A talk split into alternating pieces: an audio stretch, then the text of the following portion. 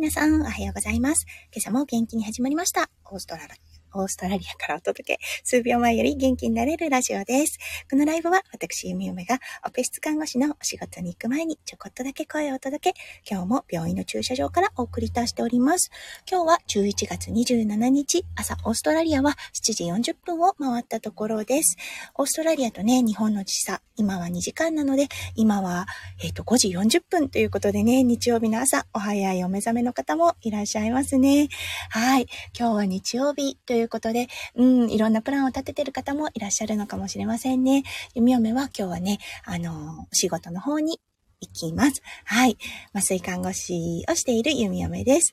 今日はね、あの、ピックアップで、針恐怖症についてお話をさせていただきたいと思います。はい。もうね、あの、手術と言ったらもう切っては切れない、やっぱりね、点滴の管。そう、点滴の管を入れるにはやはりね、針っていうのがどうしても必要になってきます。先日ね、あのー、そう、看護の仕事をしていて、もうね、針恐怖症、本当に恐怖症の方がいらっしゃいました。もうね、あの、成人されている方なんですけれども、もう、本当に、あの、恐怖症もね、いろんな段階があるんですよね。ちょっと苦手だな、うん、あの、できれば避けて通りたいなっていう人からもう本当にパニック状態になってしまう方もいらっしゃいます。そしてね、この方はもうあの、本当恐怖症の最終段階というかね、いった感じで、もう、もう、もう本当に針が苦手っていうような感じでした。そう、麻酔導入にどうしてもね、必要となってくる点滴の管だったんですね。はい。これが、小児の場合は先にね、あのー麻酔のガスを呼気からね、呼吸から入れて、そしてから、あの、点滴を入れる、点滴の管を入れるっていう方法もあります。ただね、これ、あの、大人の方になってくると、やっぱりね、体も大きくなってくるので、そう、麻酔導入まですごく時間がかかるんですね。なので、大人の方は、どちらかというとね、あの、麻酔の方は、点滴の管を先に入れて、そこから麻酔導入のお薬を注入してっていうことが多いんですが、もうこの患者さんはね、すべて拒否でした。もう絶対、絶対、あの、針は入れたくないとのことだったんですね。うん、そう。あの、弓はね、その患者さん担当は、直接の担当ではなかったんですね。その、ちょ麻酔室のナースを休憩に入れるために入った時にね、その引き継ぎを受けて、ああ、こういう患者さんか、と思いながらね、あの、接していたんですが、うん、あの、よく見るとね、こう、耳はすごいピアスがあるんですよね。あれ？みたいな。あれ？ピアスな針は大丈夫だったのかな？それとも恐怖症になったのがそのね、もしかすると、あの、ピアスを開けた後だったのかもしれませんよね。そう、あの、これはね、絶対こう、うんとなんだろう。断定してはいけないっていうのは、これナースのしょ、ナースであるべき姿なんですよね。うん。あの、例えばね、そう、針がすごく苦手なんですっていう方がいらっしゃいます。でもね、体を見るとすごい全身タトゥーを入れていらっしゃる方とかね、あれって思うんだけど、うん。まあ、でもね、あの、その、例えばタトゥーを入れる針と、その、点滴を入れる針っていうのがね、全く別物って言われたらね、ああ、そういうものなのかなって思ったりしますよね。そう、それはね、もう患者さんの感覚であってね、弓嫁がこう、あの、弓嫁の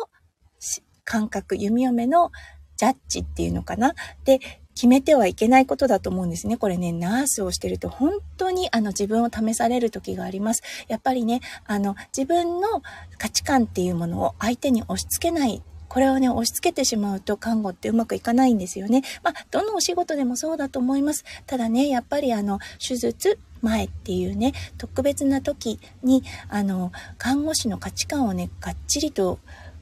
あの、押し付けてしまうと患者さんは萎縮してしまうんですよね。そう、うまくいかなくなってしまいます。そう、あ、むくちゃんさんおはようございます。ありがとうございます。はい。あの、そうなんですよ。だからね、あの、看護においてちょっと気をつけてるところの一つとなります。うん、そう。そう、それでね、結局この患者さんだったんですが、本当にね、もう恐怖症、恐怖症の最終段階ということだったので、お薬もね、もうあの、事前にリラックスする薬、傾向でね、お口から入れてはいたんですが、それもね、ほとんど効き目をなさずに、もうね、見ててもわかります。手がね、もう震えてる状態、体がもうカッチカチに固まってる状態だったので、麻酔の先生もね、すごくね、理解ある先生だったので、そう、この麻酔の先生も、あの、すごくね、価値観を押し付けないタイプの方です。あの、すごく、ね、人間ができている方だったので、この患者さんはとってもラッキーだったんですよね。そう、そういう、あの、麻酔に当たったので、はい。なのでね、結局、あの、ちょっと時間がかかる麻酔の導入とはなるんですが、ガスを吸って、そしてそこからもう患者さんの意識がね、なくなったと後に点滴の管を入れるっていうような形となりました。うん、ほんとね、あの、恐怖症ってあるんですよね。あの、本人にしかわからない感覚です、これは。もうね、ちっちゃい針じゃん、大丈夫じゃんって思ってしまうところはあると思うんですけれども、でもね、患者さんにしてみたらもうね、あの、きっとね、これ患者さん自身が弓嫁に教えてくれたんですけれども、採血するときはもうか、あの、皮膚を切って、そっから血を取ってくれる方が楽って言うんですよ。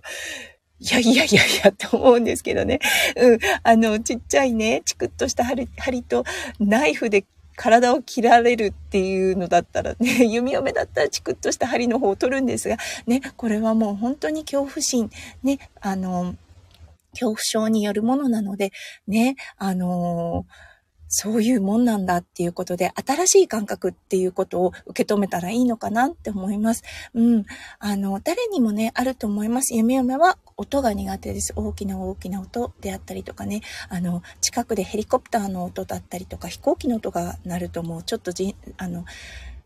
心臓がね、バクバクしてしまってっていうことがあります。うん。